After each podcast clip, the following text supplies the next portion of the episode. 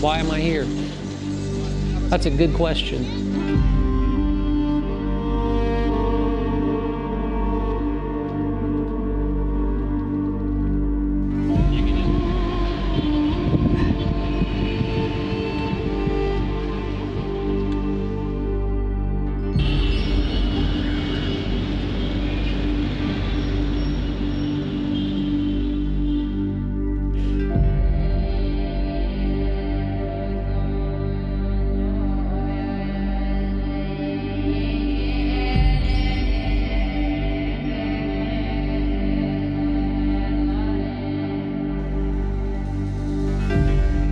As we're sitting in a place called Garbage City, the poorest of the poor live in this particular region of Cairo.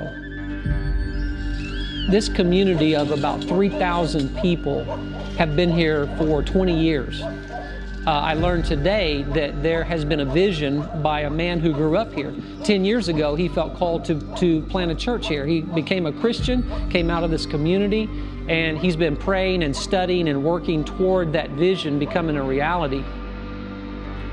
أنا بصلي إن الكنيسة هنا تكون مسبح للمكان. بصلي إن المكان يكون هنا نور للأماكن حوالينا. علشان كده إحنا صلينا واتكلمنا مع الهيس وسيم نكون في شراكة مع الكنيسة آه، ونكون بنخدم ربنا هنا مع بعض بشراكة ونوصل رسالة المسيح لكل النفوس اللي اللي على قلبها تعرف الرب يسوع المسيح. وأنا عندي إيمان ويقين إن ده هيحصل قريب.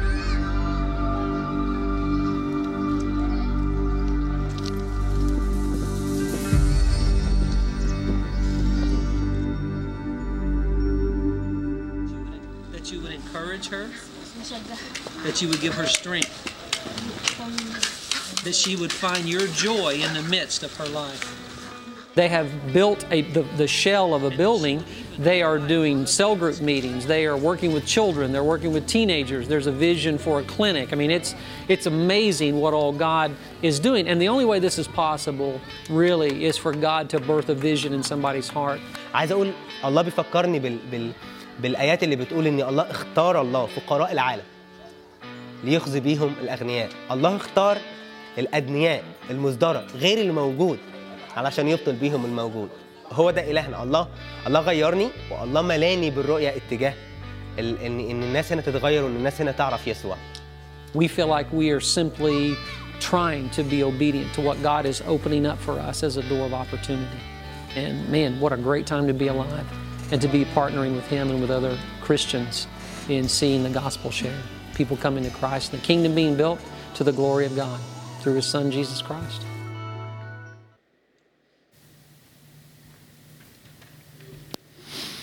Just think about it. Here's a man who just grew up in a city of poverty and made his living by selling plastic and, and whatever else he could find in this scrapyard.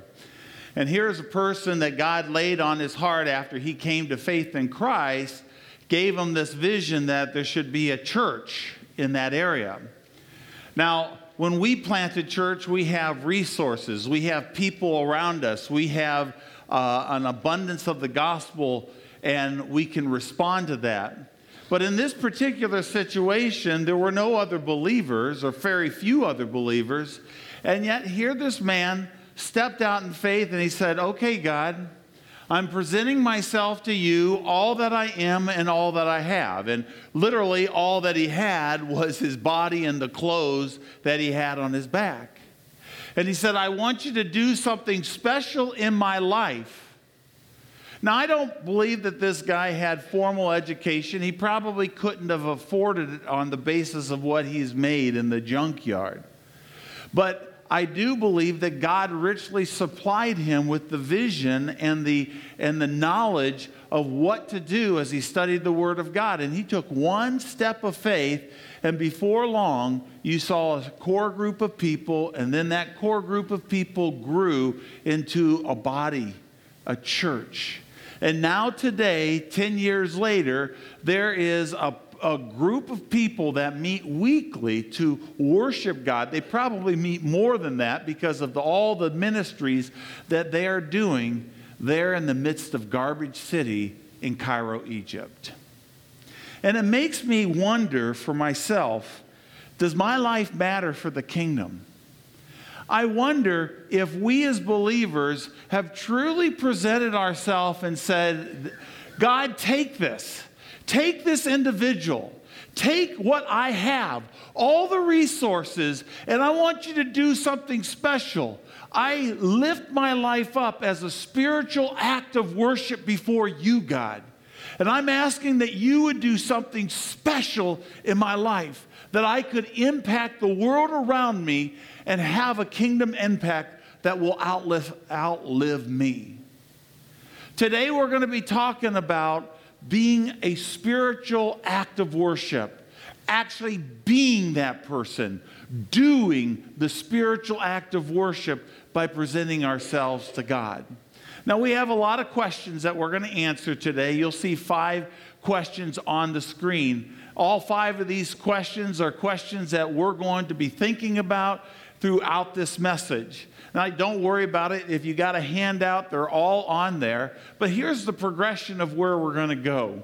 We're going to first to talk about the idea of surrender and how surrender is the foundation for anything else in our life. If we have not surrendered everything to God, then we're not going to be able to progress forward. You're wondering about using your spiritual gift. You cannot progress forward very well if there's not a foundation of surrender in your life. And a foundation of surrender is going to allow us to work with one another in cooperation without pride and without us being puffed up. And then we can effectively serve using our gifts. And so that's the progression of our passage in Romans chapter 12. We're going to be looking at verses 1 to 8. And so, as you turn there, let's just pray that God would help us to understand and to see what He wants us to see today. Dear Heavenly Father, I thank you for the rich privilege that we have to worship you. I thank you already for the songs that we sang that are just uh, interwoven with the scriptures about jars of clay and you working through the jars of clay. We see that that's right from your word. And Lord, we pray that there would be a heart of surrender. And if there's that heart of surrender, then we will be able to pour ourselves into other people. So, Lord, I pray that you'd help us with especially this foundation of what it means to surrender.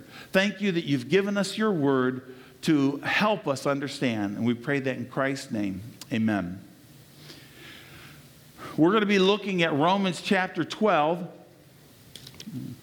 And last week we looked at Ephesians. Now, there's a similarity between Ephesians and Romans. Paul is the writer of both. But when Paul wrote the book of Ephesians, I told you last week that he wrote that with the intention of giving the thesis of what the church is all about. Romans is a little bit different. Paul is writing Romans as the thesis of what the gospel is all about, what the good news, salvation is all about.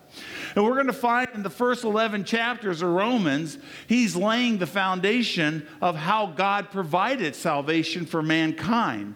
And then we see in Romans 12 through 16 how God uh, says, now that you know salvation, now that you do follow Christ, this is how you are to live out your salvation in a sense with fear and trembling. And so, as we look at Romans, just know that Romans 12 is the pivotal part of the book because we've gone from what God did for salvation and now we're understanding how is it we should live. And so, this is what he does. In verse 1 and 2, he starts off with this idea of surrender. He says, I appeal to you, therefore, brothers, by the mercies of God, to present your bodies as a living sacrifice, holy and acceptable to God, which is your spiritual worship. Do not be conformed to this world, but be transformed by the renewing of your mind, that by testing you may discern what the will of God is, what is good and acceptable and perfect. So here's the first question that I believe Paul is, in a, in a sense, presenting, and that is where did I come from? Because the very first phrase is the only thing that looks backwards. Everything else is going to look forwards. And so when he says, I appeal to you, therefore, brothers, by the mercies of God, he's uh, inferring that all the things that we've talked about shows how God has lavished his mercy upon us. Now, if you're not familiar with the book of Romans, you open it up and it starts with how God has shown his incredible character through creation. And God has done that to display to the world and to have a witness, no matter where we are in the world, that God exists through creation. But then it progresses and says that man rejected the love and the kindness that the Creator gave to all mankind. And man has invented ways to sin against God. We learn ways of how to lust. We learn new ways on how to be evil. We learn new ways how to lie, how to gossip. We learn new ways how to sin. It says in Romans that we invent ways to sin before God. And so here we are in all of our ugliness, and God should reject us completely. But the story of Romans is so beautiful because it goes on and says, But God, but God demonstrated his love. See, it says that, but God, even though some might die for a good man, very rarely will they die for a sinful man. But God demonstrated his love for us in that while we were yet sinners, while we were in that disgusting state of inventing sins to go against God, doing our own thing, God loved us and he sent his son to die for us as a sacrifice. Amazing grace. How sweet the sound that saved a wretch like me. That's the message of Romans in the first 11 chapters. And it's interesting, it doesn't stop there. It gets to Romans 10 and he says, This is what you need to do. You simply need, now that you understand your sinful nature, you need to confess your sins before God and accept Him as your Lord meaning that He is the captain. He is the one's in control. He's the one calling the shots. You need to accept Him as Lord and believe in your heart that God raised Him from the dead. And it says, You will be saved. This is the message of Romans. And then it ends out in Romans chapter 11. He goes, Oh, the depths of the riches of both of the wisdom and the knowledge of God. How unfathomable are his ways and, and how incredible God is. Who has become God's counselor or who has given him advice? For from him and to him and through him are all things. To him be the glory forever. And so Paul magnifies the incredible wisdom that God would even think in such a way to love mankind the way he did. And then he comes to Romans chapter uh, 12 and says, I appeal to you. I appeal to you, brothers, by the mercies of God. And so, what he's doing is he's asking us to consider our sinful condition, asking us to consider where we came from, where we were at one time in our life. That's what he wants us to understand. Friends, do you remember the lack of joy that was in your life at one time? Do you remember the aimlessness that you had? Do you remember the destructive nature of your sin. We got everything we deserved in the destructive nature of our sin. In fact, we deserved more. We deserve to be separated from God for all eternity. That's what we deserve. But God, but God shows up and He did something. He threw us the lifeline. The only lifeline, by the way, the lifeline that said that Jesus Christ died for your sins, he came to rescue you, and so all you have to do is grab a hold. All you have to do is believe in your heart that Jesus is Lord, and you will be saved. This is the amazing gift of God. This is the amazing grace of God. And when it says mercy, the very word mercy, Paul used it very intentionally because mercy means not getting what we do deserve. Not getting what we do deserve. He, we're not getting what we deserve when we come to faith in Christ. We deserve nothing. But God lavishes His goodness upon us when we surrender Him. He gives us a new nature. He changes us from the inside out, as we're going to see in this passage. And it's a beautiful thing that God offers us. But, my friends, I fear. I fear, and I'm going to make this general, I fear that the church in America has become lethargic and full of apathy in terms of our faith. We come to church sometimes and we sing the songs, we pray the prayers, we listen to the messages, but it doesn't go further than that. It doesn't affect our life, and we're not involved in the kingdom work. So, my question this morning is Church, are you involved in the kingdom work of God? Church, it's time for us to allow God's mercy and His grace to drive us to a new place in our walk with God. A new place in our walk with God. A place where our gifts are known and implemented. Are you with me, church? Are you with me, church? I want to know that you're out there. Are you with me, church? Okay, good. So then Paul goes on and says, This is what we're doing. This is what, in order for this, uh, in order for this surrender to happen, it says you have to present your bodies as a living sacrifice. I love the fact that Paul lays it out. He spells it out very clearly for us. You need to present your bodies as a living sacrifice, holy. Keep that word in mind. Holy, not corrupt, holy and acceptable to God, which is your spiritual, spiritual worship. In the NIV, it says spiritual act of worship. Now, for the Jewish reader reading this, this had to hit them in a very profound way because they grew up in a sacrificial system. And the living sacrifice for them was a lamb, a perfect lamb that was without blemish, and their job was to take that lamb and take it to the priest. Now, we're going to just pretend this little table is an altar. And so the priest would take the lamb and he would sacrifice it on the altar. And as the participants around watched this lamb and the life leaving its body, they realized it was my sin that did that. It was my sin that caused the death of this lamb. Certainly, the wages of sin is death. Clear the altar of the lamb. In comes Jesus. Do you know what John the Baptist said about Jesus? Behold, behold, the perfect Lamb of God who will what? Take away the sins of the world.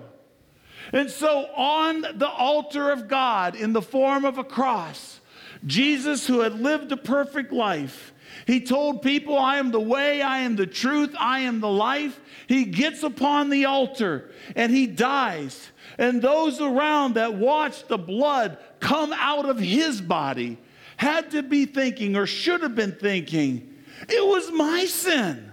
It was my sin that caused the perfect lamb to die. Certainly, the wages of sin is death. Of course, Jesus didn't stay on that altar, did he? He didn't stay on the cross. He came off the cross. That's why 1 Peter says this sacrifice was once for all. No more would there ever have to be an animal sacrifice because Jesus paid the cost of our sins once for all, forever. And he proved it by, res- uh, by raising from the dead. And when he rose from the dead, he put an, an explanation point saying, I am Lord. I am the only way. I am the only truth. I am the only life. The only way you get to the Father is through the perfect Lamb of God who died for you. What a beautiful thing that God would clear the altar like that. And my friends, that leaves the way for an altar to be open. And in this altar, we are to present ourselves, our bodies, to God. But here's the deal as a living sacrifice, I can step upon this altar and I can present myself to God, but I can also get down from the altar and I can go do my own thing. That's the risk of a living sacrifice. But when I realize what God has done, I realize that I have to die to myself. I have been crucified with Christ. It's no longer I who live. And so I step upon this altar, and on this altar, I make a decision. I say, God, please take everything in my mind. I want it to be holy. I want it to be acceptable. Help my mind to dwell on the things that would honor you. For my eyes, help me to see the world as you see the world. Help me to be that witness that will uh, reach out to people as you reach as you did in your ministry. Lord, I want my mouth to speak truth.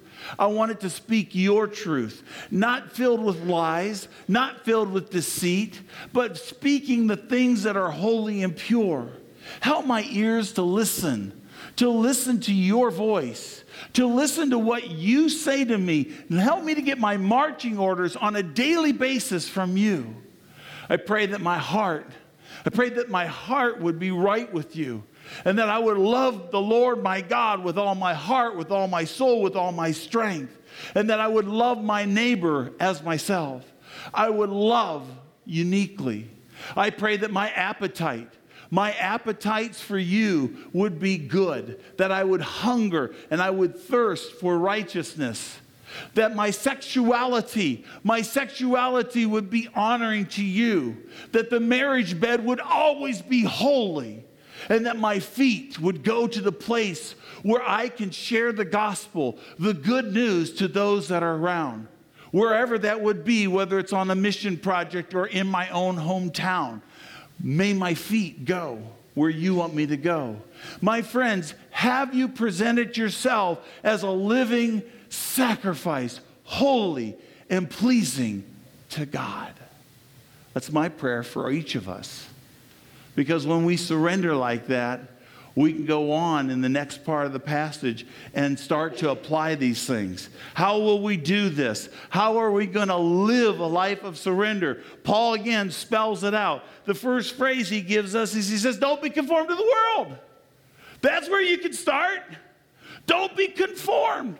The word conformed means this it's an outward expression that does not reflect an inward reality. In other words, it's a negative masquerade. We masquerade like the world. It would be the Christian that says, listen, there's going to be a time where I'll live uniquely and fully for God, but right now I'm just having my fun. I'm just having a lot of fun. That would be the masquerade. If that person is truly a child of God, what he is saying is, don't masquerade like the world. I want your inside to be shown on the outside. I want it to be seen to the world. That's our responsibility. So do not be conformed to the world. Next, but be transformed. Here's the positive be transformed by the renewing of your mind. The word for transform is the, uh, where we get our English word for metamorphosis. It's kind of like the, the whole caterpillar and the cocoon and the coming out as a butterfly. You might think that's dorky, I don't know. But the picture is beautiful because we were this, and this is what God is transforming us to, but it comes through the vehicle of renewing our mind. Our mind is so powerful our mind has the ability to do so many rotten things. Remember the whole inventing of sin? That started in the mind. It started in the mind. But what God is saying is, yeah, there was a lot of corrupt stuff that was put up here in your mind. Now it's time to renew it. Now it's time to take out the old and put in the new. And how do we do it? We do it through God's word. Because God's word is God's will. And that's how we come along. We start thinking, how do I act in my sexuality? What does God say about purity? How should I do that? And we align ourselves with Scripture. Then we get rid of pornography. Then we get rid of the things that are distracting us. We stop flirting with that possible person that likes me, or you can tell that there's some kind of vibe there, and you know it's an affair waiting to happen. You stop it and you align yourself with the Word of God. How do I think about money? Instead of just spending, spending, spending, spending, we start running things through the grid of what does God say?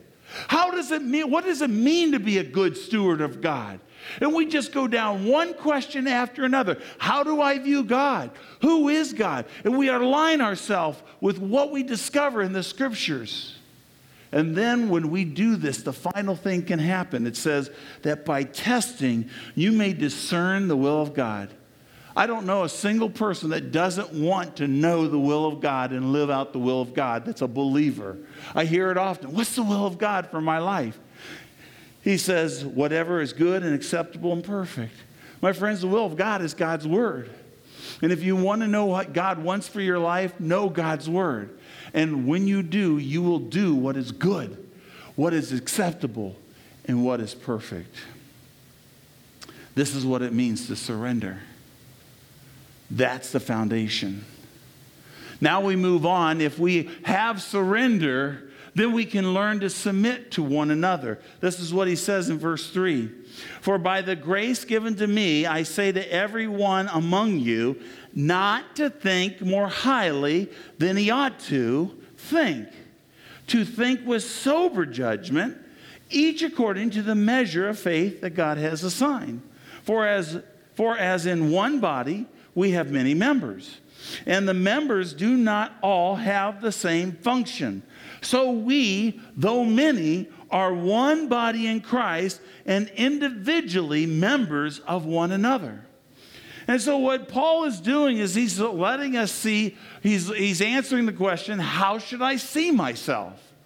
He says, I want you to see yourself in light of the grace of God.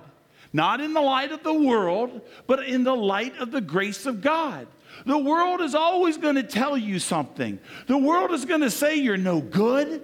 The world is always going to put you down. The world is always going to put, cast doubt into your mind. It's going to say that you have you you can't even step forward to do something good for God because you're useless. How many times have you heard those words echo in your mind? I know this guy has a lot of times. But what he wants is he wants us to view our life in view of grace. He says, For by the grace given to me, I say to every one of you, remember, spiritual gifts, flew, they come out of grace. Our identity comes out of grace. Jesus Christ has made us brand new. When you gave your life to Christ, He said, Out with the old, in with the new. I'm clothing you with righteousness. The old unrighteousness was taken away, it was nailed to the cross. But I'm clothing you with righteousness.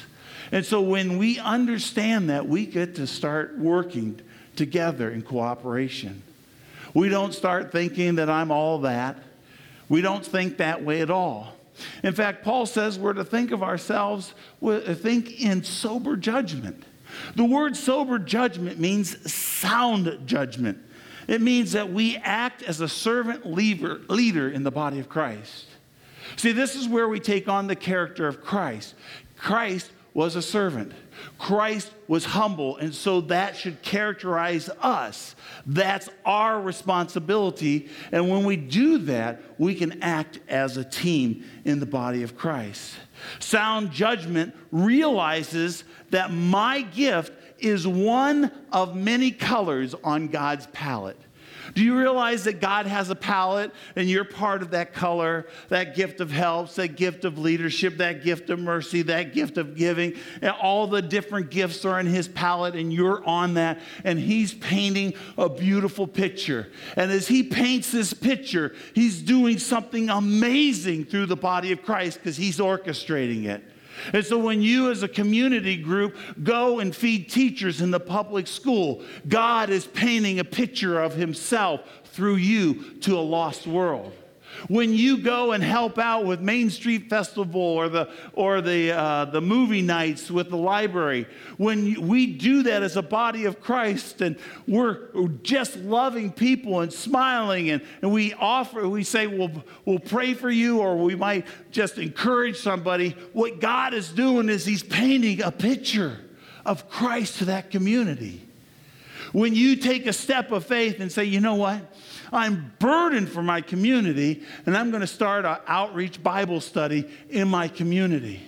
When you do that and a few believers join you, God is painting a picture of Himself to a lost world.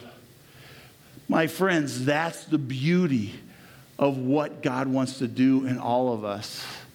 And that's the beauty of surrender and submission to one another in using our gifts.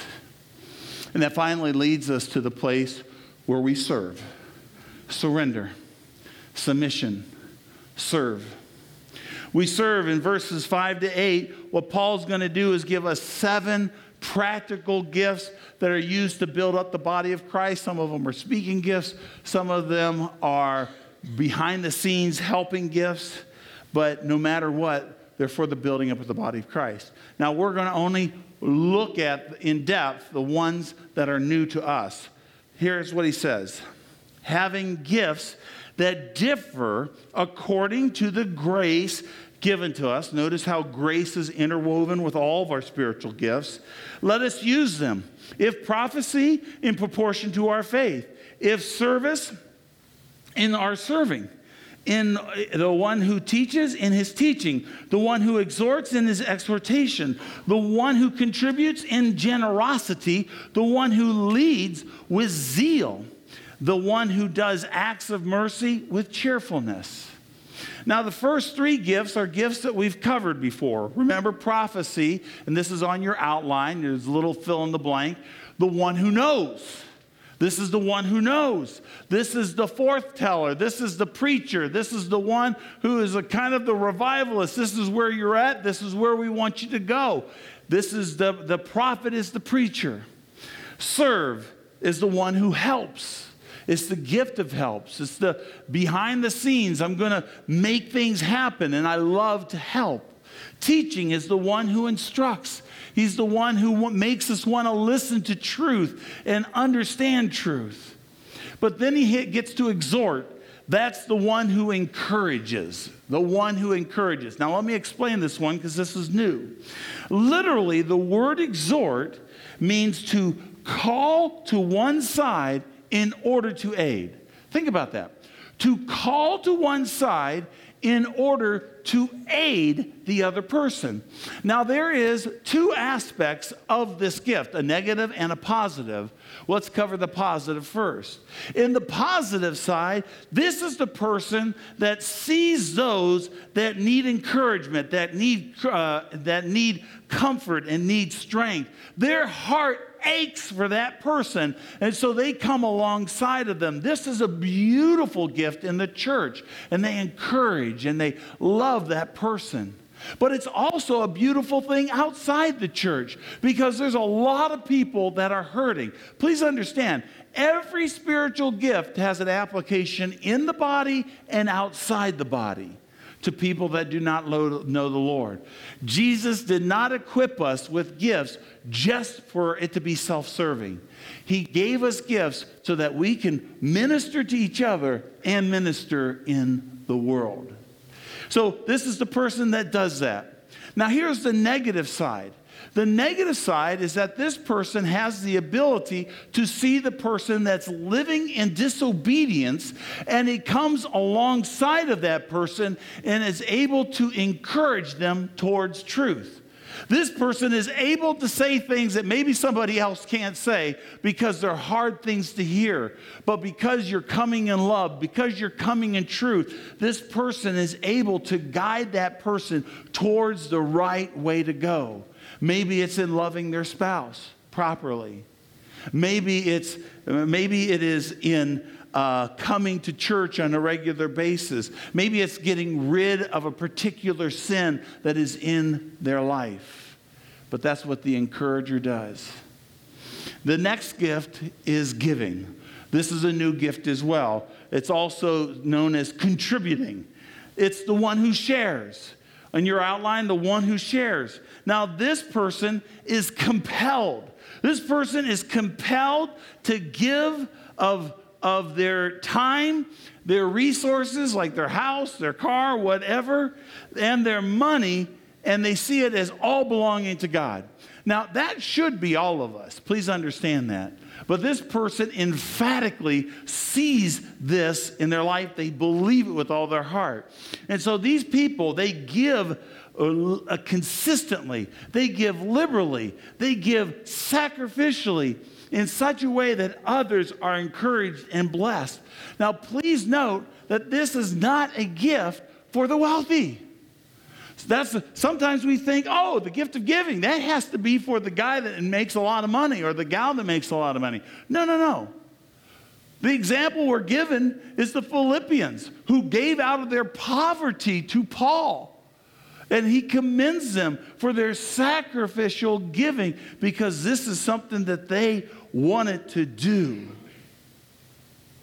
Now, I've seen this many times, and some of you have as well, especially on foreign mission projects.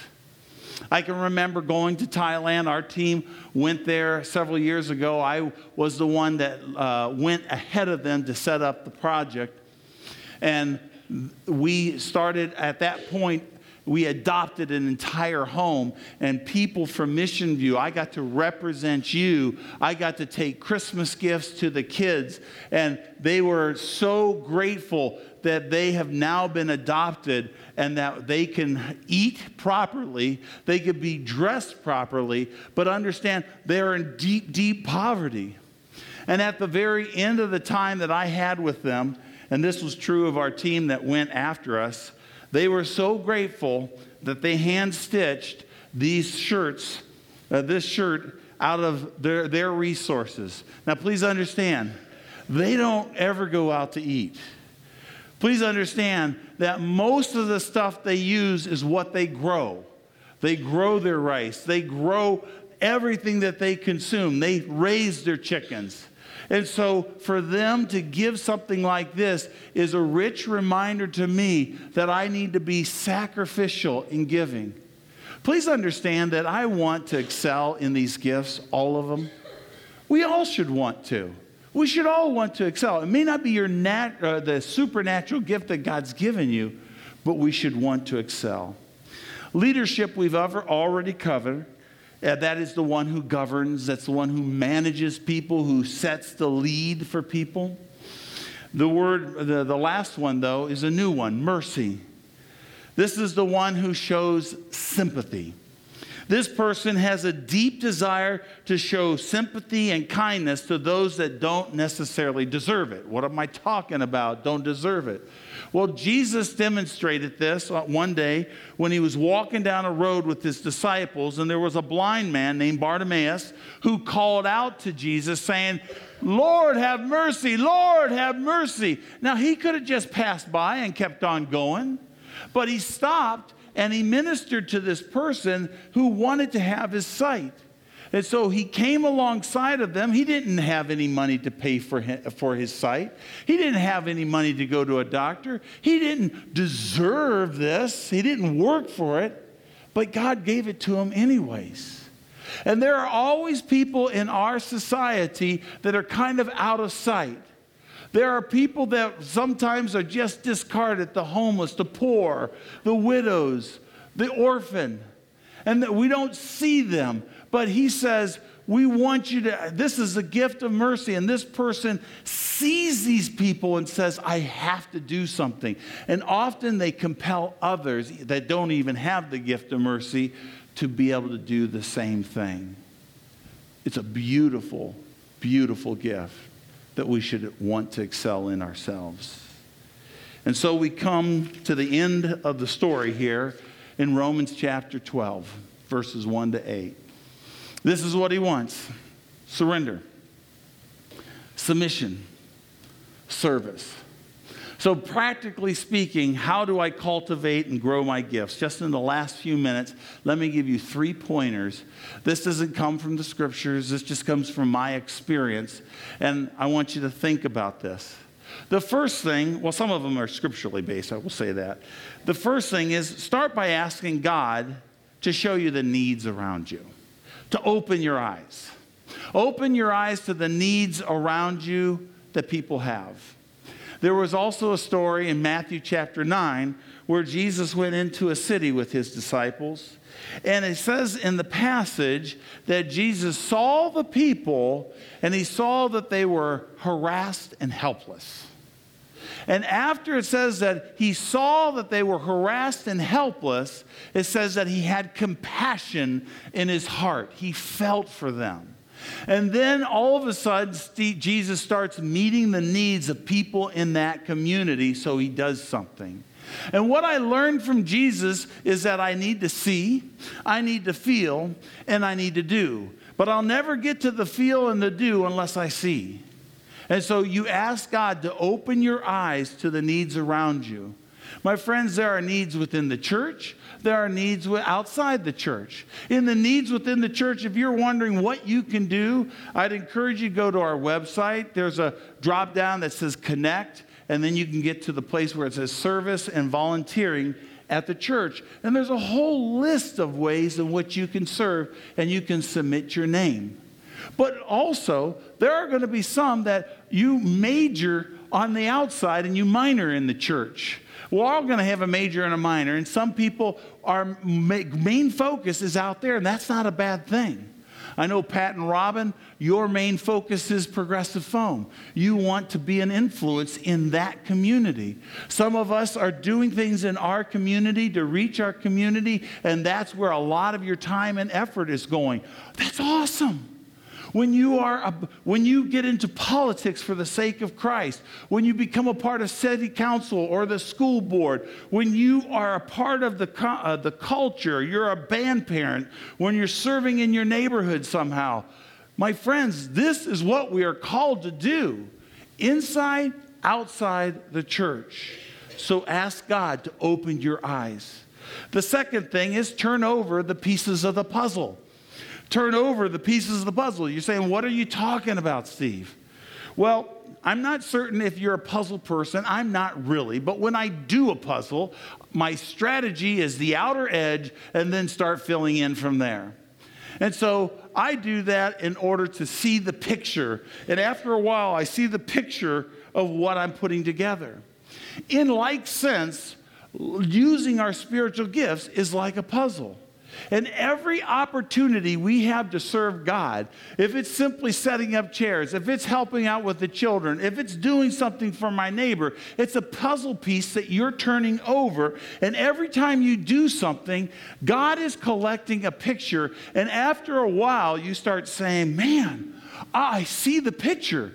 I love doing this. I'm good at this. I'm not so good at that, but that's okay and God starts to reveal to you. What I'm saying is that knowing your spiritual gifts comes through applying and, uh, and, and doing. It's, yes, the spiritual test will help you. We ran out of them last week. There's some more as you go out. But the spiritual test will help you. But doing these things is going to be the greatest help because you're going to see eventually what your gifts are all about.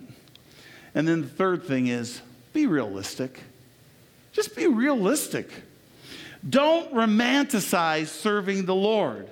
Often we start using our gifts and we realize along the way that what we're doing is hard work and it requires sacrifices. And yet there are times where we have great joy. And there are other times when the feeling of joy evades us. Here's how you should think of yourself think of yourself like a farmer. A farmer plants his crops with one goal. He wants what? a harvest. Farmer wants a harvest. But let me ask you when the farmer is out there at the beginning of the season, when it's still cold out and he's tilling up the ground, do you think he's like, oh, yeah, this is awesome? I get to till the ground. I just love it. And then spring comes and he has to get up early to put all the seeds in the ground. And he's like, Yes, I'm breaking my back. And then he has to cultivate it all summer long. He has to get rid of the weeds, and it's hard work. Oh, I love this. No, he doesn't do that. You know what he rejoices? When he's sitting at his table eating the food that he grew. When he has money in his bank account because he was faithful to the task. Serving God is like that. When I was a youth pastor, I looked at life as a harvest. And I looked at the school year as the time of tilling and planting and cultivating. And you know, I saw my summer mission projects, those were my harvest times. They really were. And parents, if if you've questioned whether you should send your kid on a mission trip, whether they should stay and, you know, work, please, this is the only time in their life that they're going to be able to do something like this. They might be able to do it a little bit later, but this is a unique time. And for me as a youth pastor, it was the time where I got to see so many people change. I see people now in this congregation that were transformed by going to Mexico, that were transformed by going to New Mexico, that were transformed by helping with the disabled. I used to work with the disabled before I got in ministry. It was actually part of me, me getting into ministry. I had to be a tent maker. And so I worked with disabled, and it was like freaking me out because these people were so different than me. And then as I started working with the disabled, I realized that these guys just were trapped in a body that didn't work and needed love. And it was the most transforming job, the most transforming two years that I had in my life. And when I walked out the door on my last day, I cried like a baby because of what these people taught me. These people became my friends.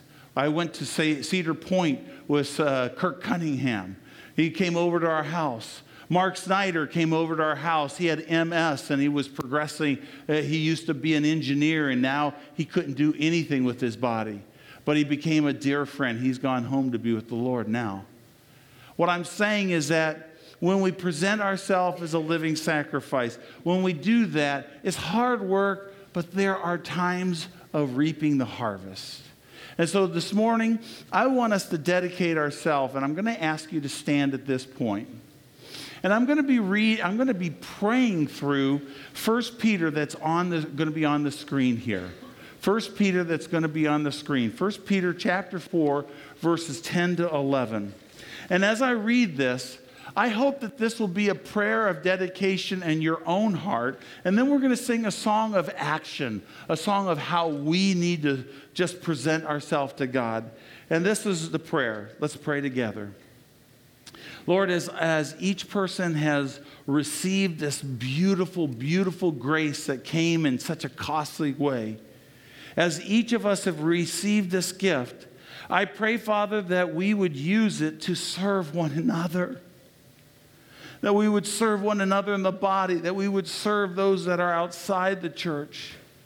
Lord, help us to be a good steward of the grace that you've given us in its various forms. We know that these gifts have come from your grace, and help us not to just place it to the side. Help us not to neglect what you have given to us. I pray, Father, that if we have speaking gifts, that we would speak as if we were very, speaking the very oracles of God, the very words of God. Help us to take it so serious that we represent you on that level. And Lord, whoever has gifts of ministry, of behind the scenes service, I pray, Father, that we would serve with all the strength that you give us because we're going to need it. Because it's hard work, but it's fulfilling work. And Lord, in everything, in everything, God,